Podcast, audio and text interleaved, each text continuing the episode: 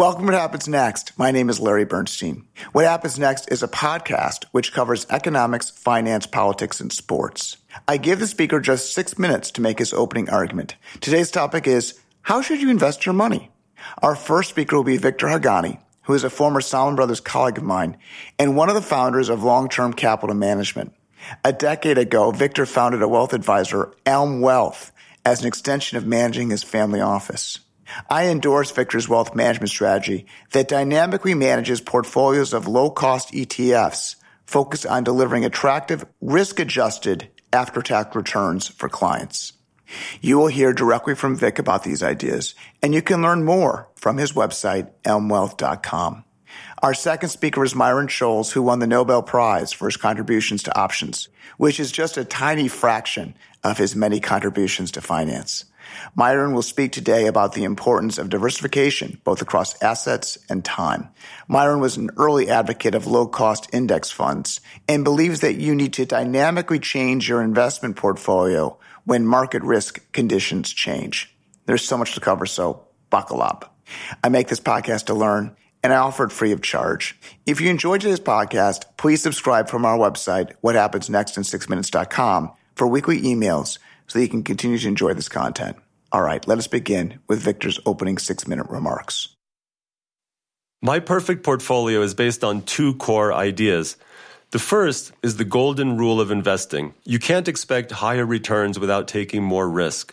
Return and risk are bound together. But you can get more risk without getting more return, which leads to an important corollary. You shouldn't expect higher returns for risks that you can eliminate through diversification. The golden rule is enforced by the competitiveness and efficiency of markets. Everyone is looking for return without risk, the proverbial free lunch, and that makes it difficult to find, if at all. The second rule addresses the how much question. It's not enough to know what to invest in, but we also have to decide how much we want to put at risk in those investments. The answer is that we should choose the portfolio which gives us the highest expected risk adjusted return, where the adjustment we make for risk reflects our own personal degree of risk aversion. It follows from the second rule that the higher the expected return you can get for a given amount of risk, the more risk you should be willing to take.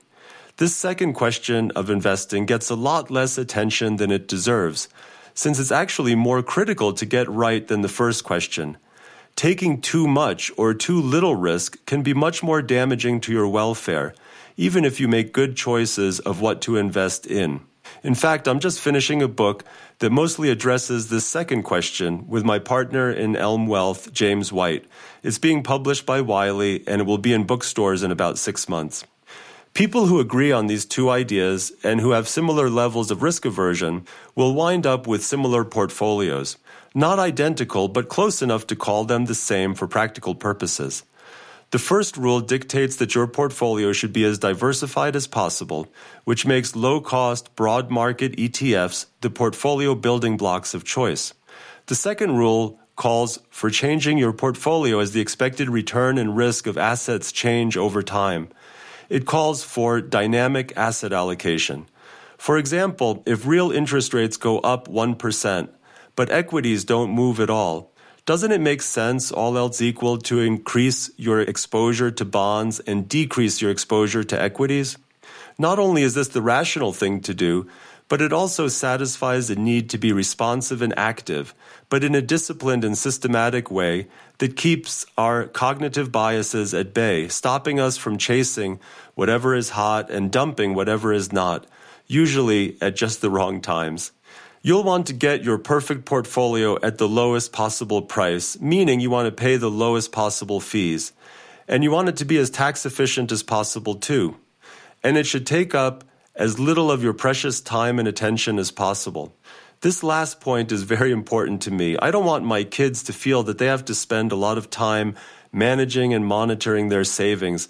I want them to see that even though their father was an investment professional, I didn't spend my time obsessing over investing and trying to beat the market. Isn't that what financial freedom really is? So that's how I think about the perfect portfolio. I was 45 years old by the time I truly accepted these ideas, first for my family and then for the clients of Elm Wealth. the wealth advisory firm I founded in 2011. I'll stop here, but if you want to learn more about these two rules and how they can be put into practice, visit me online at elmwealth.com. Myron, let's get you into the conversation. Can you describe your role in the development of index funds and passive investing? In 1968, I was graduating from the University of Chicago and I was asked to go on a project for Wells Fargo Bank to apply the Markowitz portfolio theory model to allocating money. So I suggested that instead of an active manager, the future was passive investing, index funds. From there, it took four years before Wells Fargo could actually get its first client, but everyone thought the idea of indexing was completely crazy. No one had done passive investing. That was completely foreign to anyone's thinking at the time. Now it represents over 30% of the market and many other investors who claim to be active really hug the index and do not deviate very far from the index at all. That maybe over 50% of investing if you really take the active component out of many portfolio managers' decisions. What should be the role of index funds in an investor's portfolio? Well, I think it should be the core of anyone's investment strategy. That should be the starting point and a wonderful way to invest for the future. Fees are a real drag on investment returns. Vic, do you think investors should invest with active managers that charge substantial fees? The question of fees has gotten a tremendous amount of study in academia and from practitioners. And the overwhelming empirical evidence is that active mutual fund managers underperform index funds on average. And we even have this concept known as Sharpe's arithmetic that says that if you take all of the active managers and put them all together into a portfolio, that that portfolio would actually be the market portfolio. And so therefore the return of all of the active managers combined would equal the return of the market portfolio less the fees that they charge. What's even potentially more detrimental than just the fees is that when you're choosing active managers, how do you do it? Well, the way that they do it is they say, well, if somebody has a good track record, I'm going to invest in them. And when somebody starts to have a bad track record, they pull the money out. So this return chasing winds up resulting in investors getting even worse returns than the returns of the funds themselves. This divergence between investor returns versus fund returns so the investors can be doing much worse because they come in and go out at the wrong time in general. The Cathie Wood's ARK ETF is the poster child for this. Since she started back in 2014, the ETF that she runs might now be up 50%, but investors have lost billions of dollars because they got in after it had done really well and now it's down 70 or 80%. When we pay more for something, we really expect that we're getting something better and we normally do. Like a Bentley is a lot more expensive than a Chevy. And sure enough, you know, a Bentley is just a better car than a $30,000 Chevy. But investment fees are not really like that. Next question's for Vic. Most wealth managers and mutual funds charge investors around 1%, but you only charge 12 basis points. How can you charge so little to your clients? 12 basis points. We think it's the appropriate level of fees to charge for managing a diversified portfolio of assets in a sensible way. We use a lot of technology to deliver this effectively.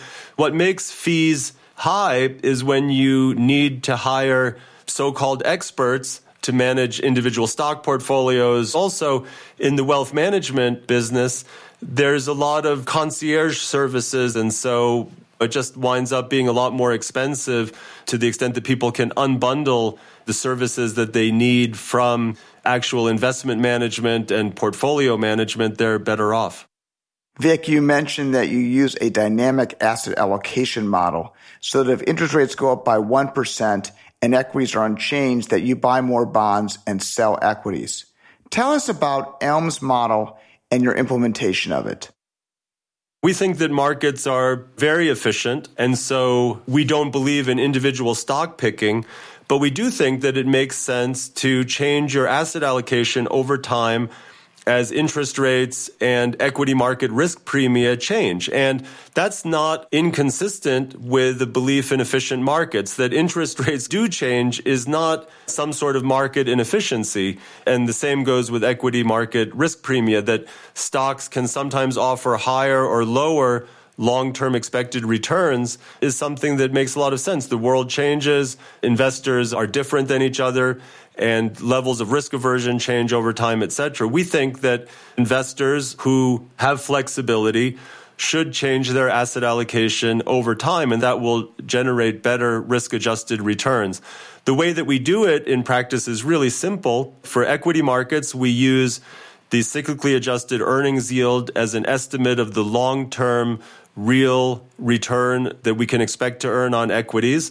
And we compare that to the safe asset real return, which is the yield on TIPS, inflation protected bonds issued by the US Treasury. And that difference between TIPS yields and the earnings yields of the broad equity markets is our estimate of the risk premia offered by each big equity market in the world. We also make an adjustment for the changing degree of riskiness of each of these big equity markets. We use one year moving average momentum metric to manage the risk of the portfolio. So in late 2021, we reduced allocations to equities by quite a bit because we had entered this period where equities became more risky, interest rates were going up, equities had gone down, we had negative momentum, market risk was higher, and so we reduced exposures then, which turned out to be a reasonable thing to do. It's all transparent, rules based, which allows us to charge really low fees. Investors know what to expect because they know what the rules are that we're using. And we also do tax harvesting and we pay a lot of attention to the ETFs that we use to keep costs down. The average expense ratio of all the ETFs we use tends to be seven or eight basis points. Myron, do you think passive investors should rebalance their portfolios over time? A passive investment or an index fund is really an active investment. If risks change, then staying exactly at a benchmark and not trying to adjust your risks is not the best investment strategy because our objective is to maximize our wealth subject to risk constraints. The investor doesn't just want to buy and hold strategy, the investor wants to increase their wealth. Myron, you recommend focusing on compounded returns and not average returns. What does that mean, and what is the relevance to passive investing? The index fund or a passive investment portfolio is a starting point. It is a static one period allocation. And every investor wants to increase their compound return. And when we move from one period average return model to a compound return model, then we have to take account of risk. Risk is a very important component of the growth of your portfolio. The compound return is less than the average return because of volatility. Let me give you an example. Let's say you make a positive return of 100% in the first period and then lose 100% in the second period. So you start with 100, you have 200 after the first period, and it goes to zero at the end of the second period. When you calculate the average return, it's a zero return, which is the average of plus 100 and negative 100. But the reality is you're bust.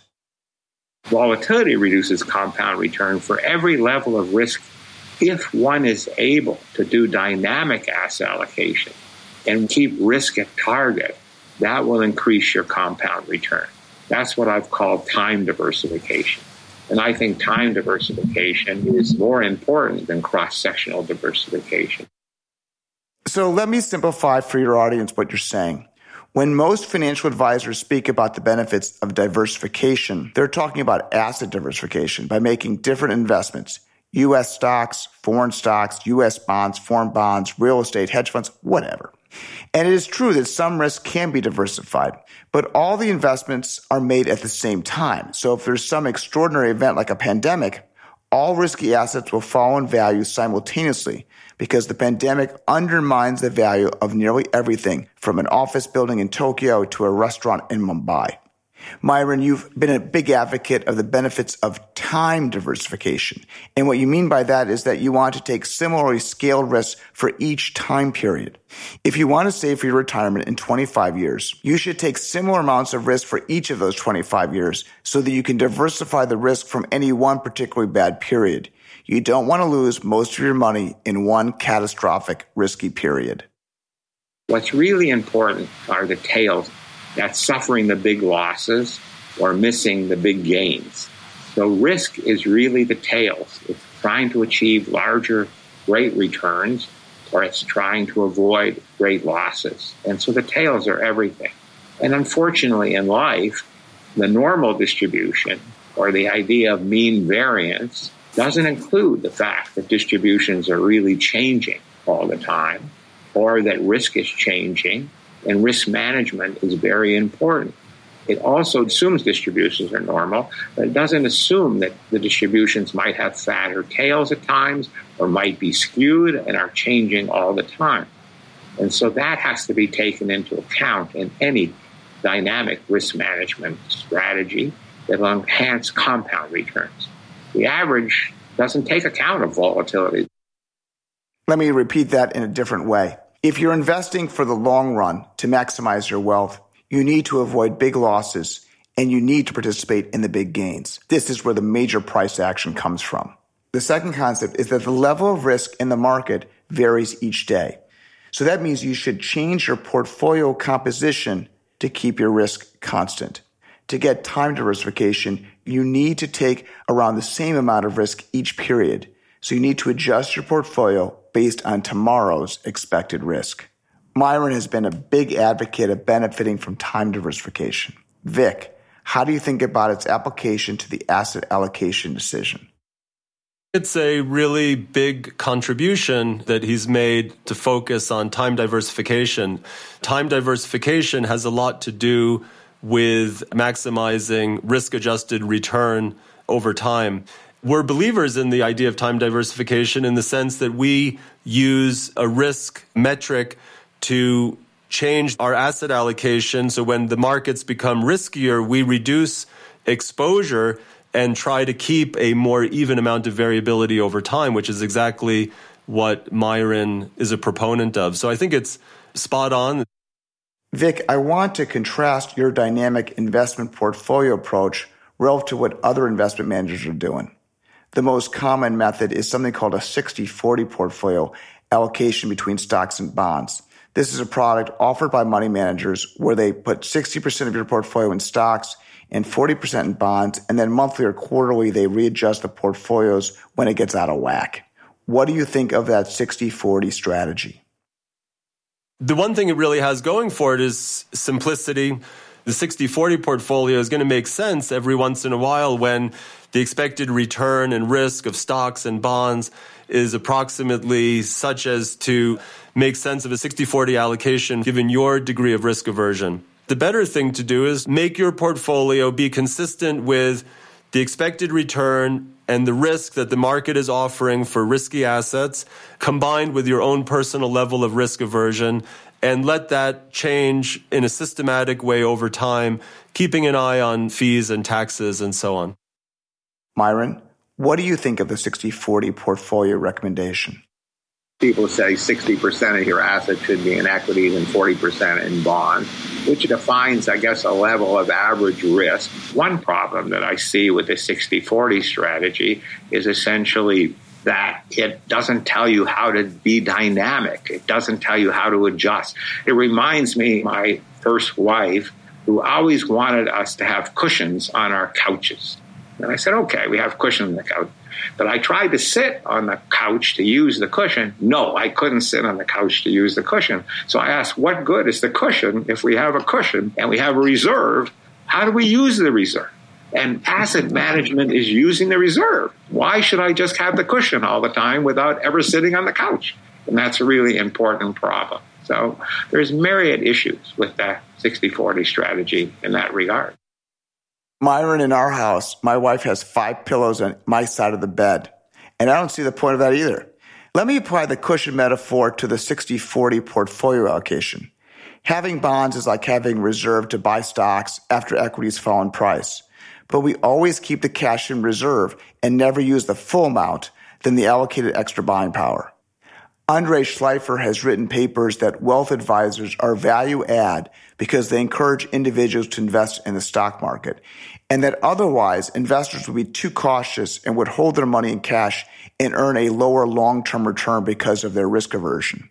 Vic, what do you think of the benefit of a wealth advisor that charges 1% that encourages those individuals to invest in equities? I think the general idea there is correct. And in fact, Vanguard has done a lot of research and they've coined the term advisor alpha to talk about or to quantify the idea that having particularly a human advisor there between you and your investment decisions can really result in much better portfolio performance over time by getting the asset allocation more correct and from stopping you from doing things that you might do on a self-managed portfolio that you're stopped or persuaded from doing by a wealth manager. Now, I think 100 basis points is just way too much for that. I think there is value here. Maybe 10 or 12 basis points, it feels really good. I think at 1%, I would question whether the advisor alpha, so to speak, really is a value add. And also, you have to realize that a wealth manager's fees are generally not tax deductible. So they really need to be low to make sense. Myron, one of the things I don't understand is why there's such a variation in investment management recommendations to the public. Some people encourage using wealth managers. Some people encourage using active funds. Some encourage use of private equity. Why are there such different investment recommendations that are often contradictory? There's a tremendous amount of data mining. We look at the past and you can educate people. But if you haven't experienced something, you completely forget it. I think experience is a great teacher, you know, and it's one of the great things about life is that all our lives are inductive. We look at the past data and we build models from the past data.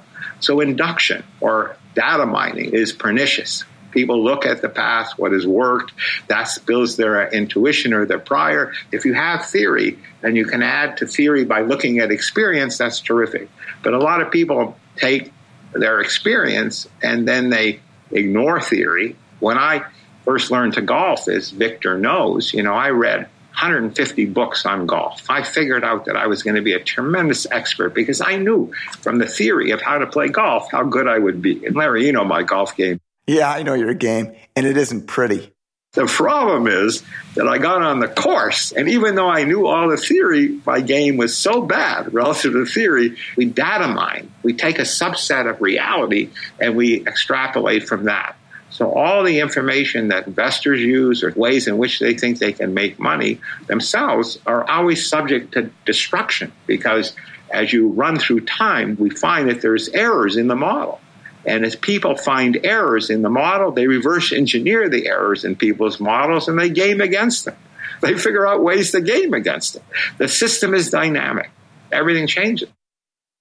These past two years have been some ridiculous investment behavior with the SPAC craze and the surge in the valuation of meme stocks like GameStop.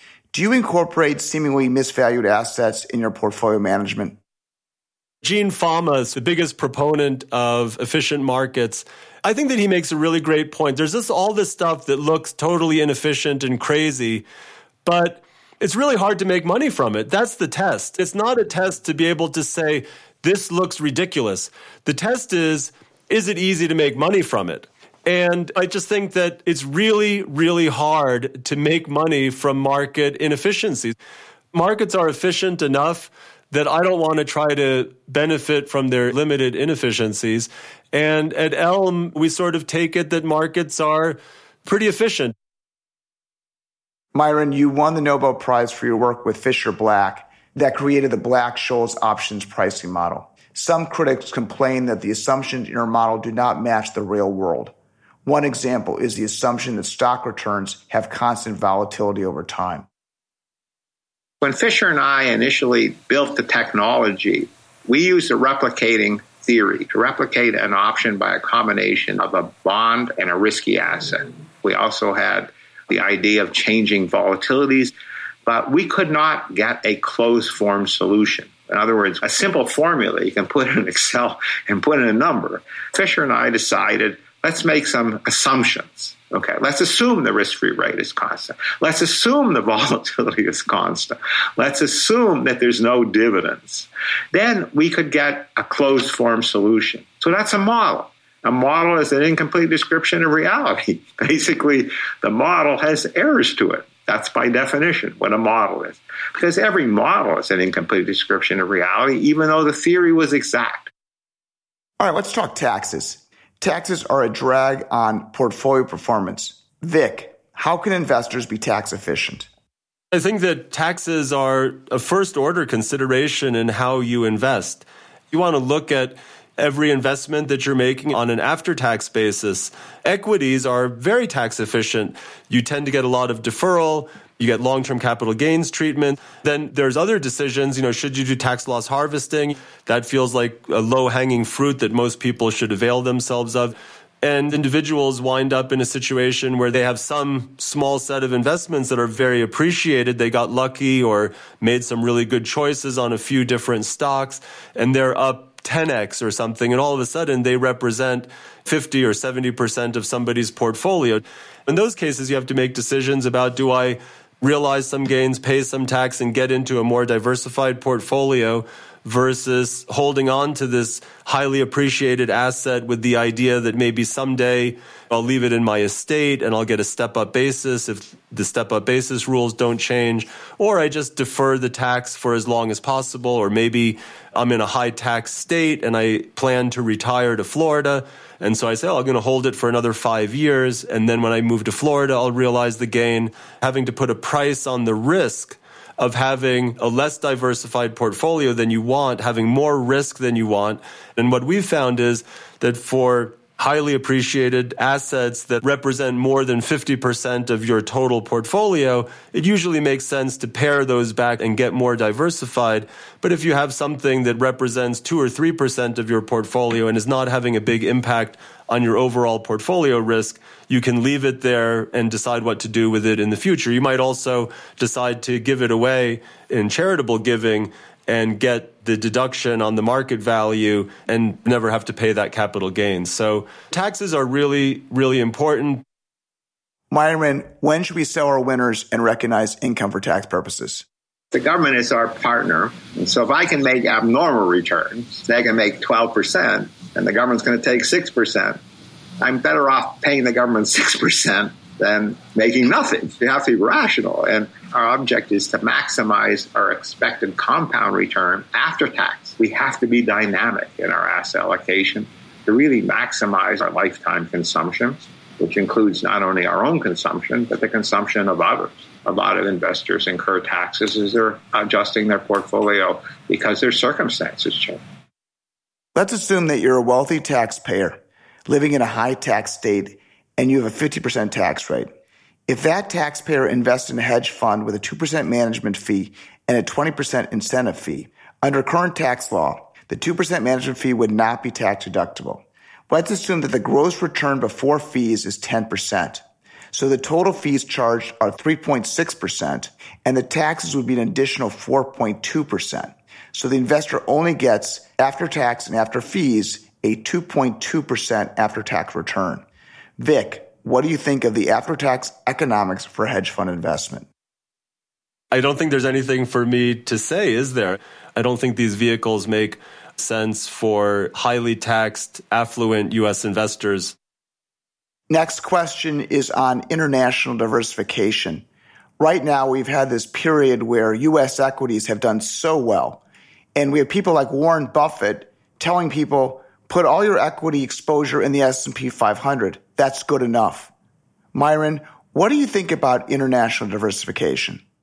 Obviously, international diversification reduces idiosyncratic risk. We're part of a global world. So basically, if you just hold assets in the S&P 500, then you are not as diversified. The world is not only the United States or assets in the S&P 500.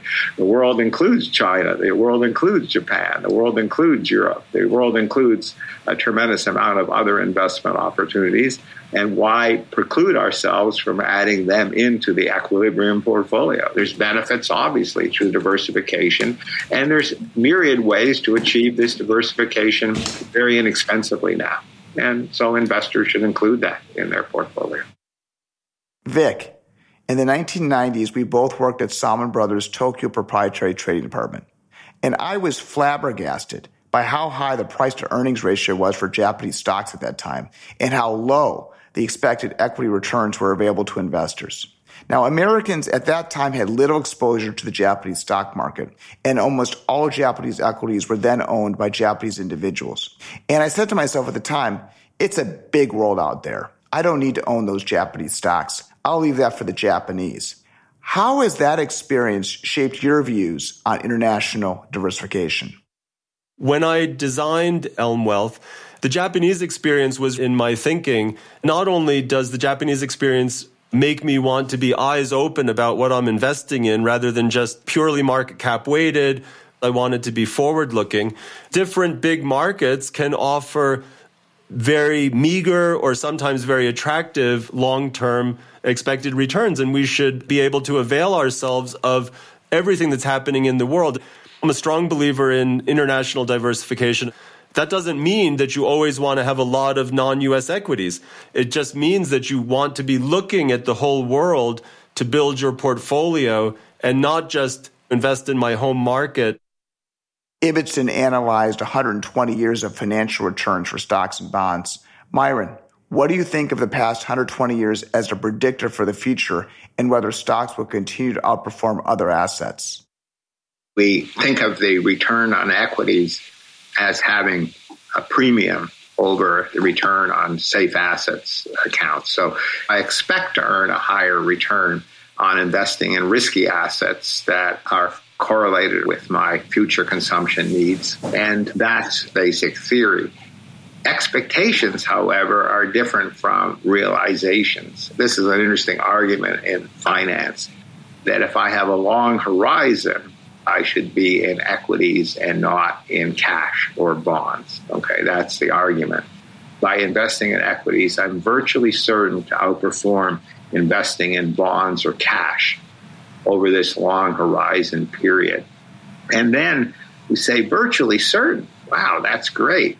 If I can invest in stock over this 20 year period, there's some chance that I could lose if I keep my money in stock. I could lose 60% or 70% of my money, right? And so if someone is going to make it virtually certain, it's not the mean that counts. It's the distribution around the mean that counts. What's the shortfall going to be? And that's what you want to insure against in life. It's the shortfall. Not that I'm going to, on average, outperform someone. When is a shortfall going to occur? What am I going to do if the shortfall does occur? Can I stay the game for 20 years? You know, those are important questions. And so it means that what risk you take and how you dynamically adjust your risk is a crucial aspect. Vic, how does that 120 year historical analysis by Ibbotson shape your thinking about investing in equities for the long run?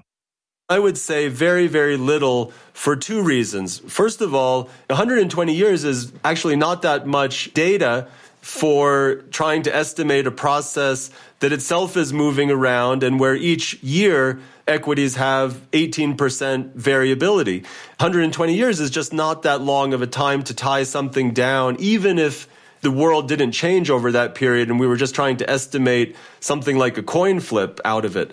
The more important thing is that when we're thinking about how to invest, we need to look prospectively into the future. If we're going to buy a 10 year bond, we just need to look at the yield of that bond to know what return we should expect over the next 10 years from owning that bond. It's called yield to maturity. We don't care what was the return on bonds over the last 100 years because we just care about what its yield is today, not what the return was. And the same goes for equities. Like the fact that equities were trading at a PE of 10 at many times in the first half of the 20th century means that their returns were going to be pretty high for the next 50 years. We need to look at what's the PE or the earnings yield of equities today relative to safe assets. We need to be looking into the future, looking at cash flows, looking at promised yields on bonds, etc.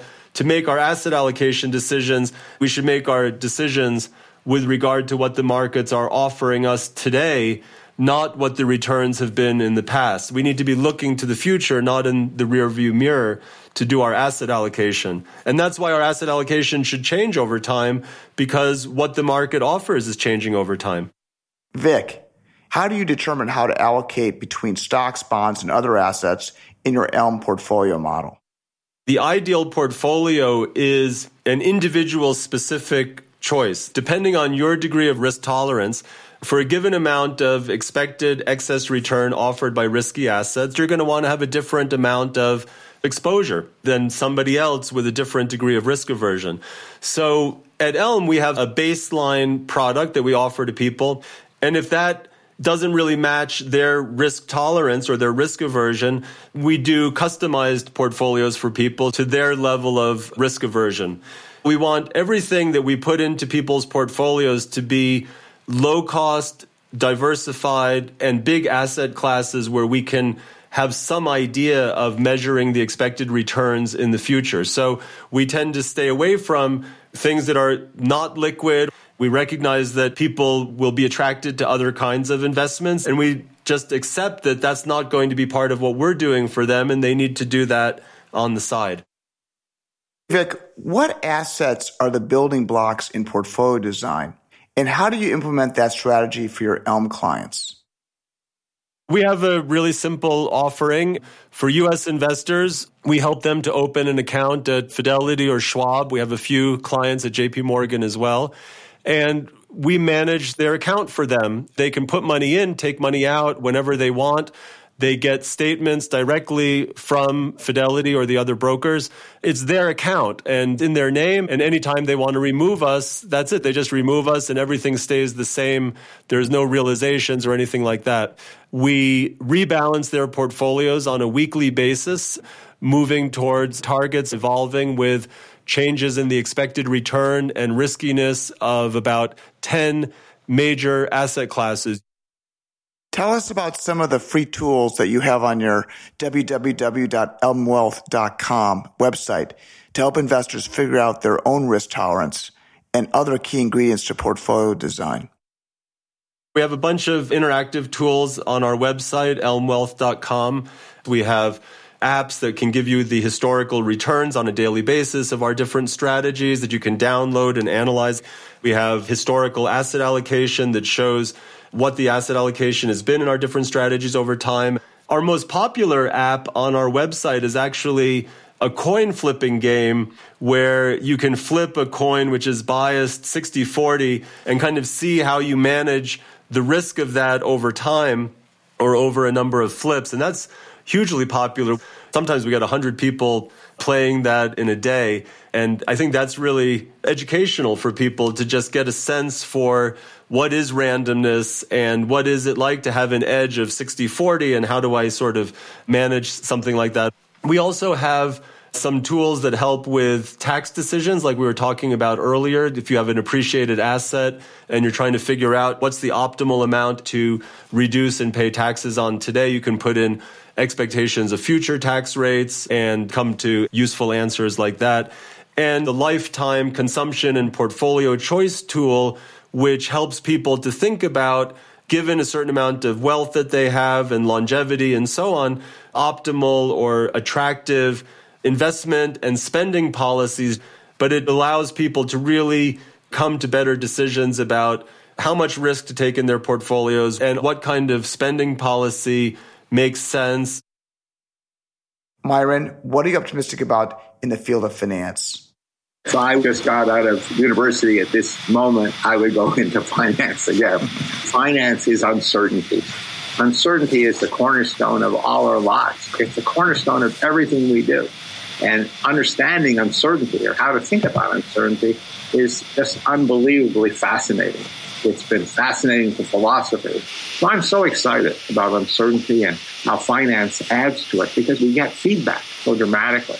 The greatest investment you can do is keep educating your brain, keep building your human capital, and try to preserve it eating the correct way, living life the correct way, loving the correct way, physical exercise. And then types of investment are always changing. We're always learning about how to make better investments. And that's what's exciting. If the world was static, I'd be bored. If the world is dynamic, I enjoy it. And the information set is so large, it allows us to keep learning and keep growing because there's so much learning that we still have ahead. Myron, what is unusual about your optimism is that it runs counter to risk aversion in finance theory. Normally, uncertainty makes us scared. Uncertainty in asset returns encourages us to hold more cash and hold fewer risky assets. Uncertainty is viewed as a negative, but you just said that uncertainty was a beautiful thing. This reminds me of an episode of the TV show The Twilight Zone. Here's the plot of the relevant show. A guy dies. He wakes up wearing a tuxedo in a casino.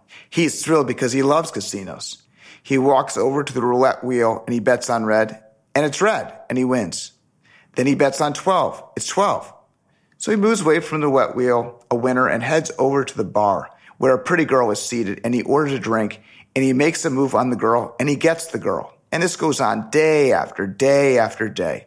He sees the manager and he says, Hey, pit boss, you got a second? I want to talk to you.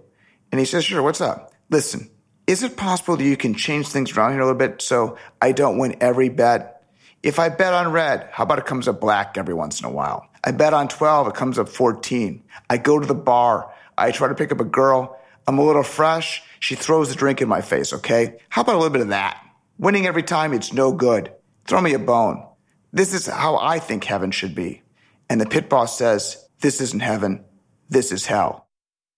That's correct. That's correct. you know, I, always, I always this is a, a story I always thought about. That Twilight Zone episode raises really profound and deep philosophical questions about free will, about the nature of human existence. And I agree with you totally, Myron, that life without uncertainty would be dull and boring and hardly worth living. We wouldn't want to go and watch any sporting matches. Where would we draw hope from for a better life and a better world in the future? Yeah, it does give us anxiety. But overall, I agree with you, Myron, in terms of uncertainty making life worth living. In terms of investing, I think it's pretty clear that uncertainty of outcomes gives us a risk premium that investors can earn. So, from an investing point of view, uncertainty gives us compensated risks that we can earn risk premium for in the future. So, altogether, a really great topic to end with. Vic, what are you optimistic about? People have been making better financial decisions over time. If you go back to the 1950s or 1960s, there's a Fed study that found that the median number of stocks that were held in an individual's brokerage account was two. back then, people just didn't get diversification at all. And Today, the use of broadly diversified index funds has become so prevalent among individual investors. We're just moving in the right direction with regard to people making better financial decisions for themselves. Now, there's bumps along the way. I mean, I think the whole meme stock thing in 2020 and 2021 was disheartening for me. But overall, I think that we're on a great trajectory for people making better and better financial decisions, people being more disciplined in what they're doing, and new technologies that are helping people to make better decisions. What we do at Elm, we couldn't have done 20 years ago because of technology, because of the low cost, broad index funds that are covering all major asset classes. So I'm optimistic on better financial outcomes for more people as we go through time. Thanks to Vic and Myron for joining us today. If the ideas we just discussed resonate with you, visit elmwealth.com where you can find a lot of the relevant research and tools and where you can get in touch with Vic and his team for a deeper dive. If you missed last week's show, check it out. Our speakers were economists Ran Abramitzky from Stanford and Garrett Jones from George Mason. Ran is the author of Streets of Gold, America's untold story of immigrant success and Garrett wrote the book, The Culture Transplant, How Migrants Make the Economies They Move to a lot like the ones they left. Both speakers are pro immigration, but Garrett wants us to focus our efforts on recruiting immigrants with skills. And Garrett believes that the success of immigrants' descendants is a function of a culture imbued from the old country, and the immigrants' social and cultural mores will impact America's social mores as well. So be very careful who you let in. I now want to make a plug for next week's program about the election of the Speaker of the House, McCarthy. Why did it take 15 votes? And what rule changes did McCarthy agree to that will affect the types of legislation that will pass during this term?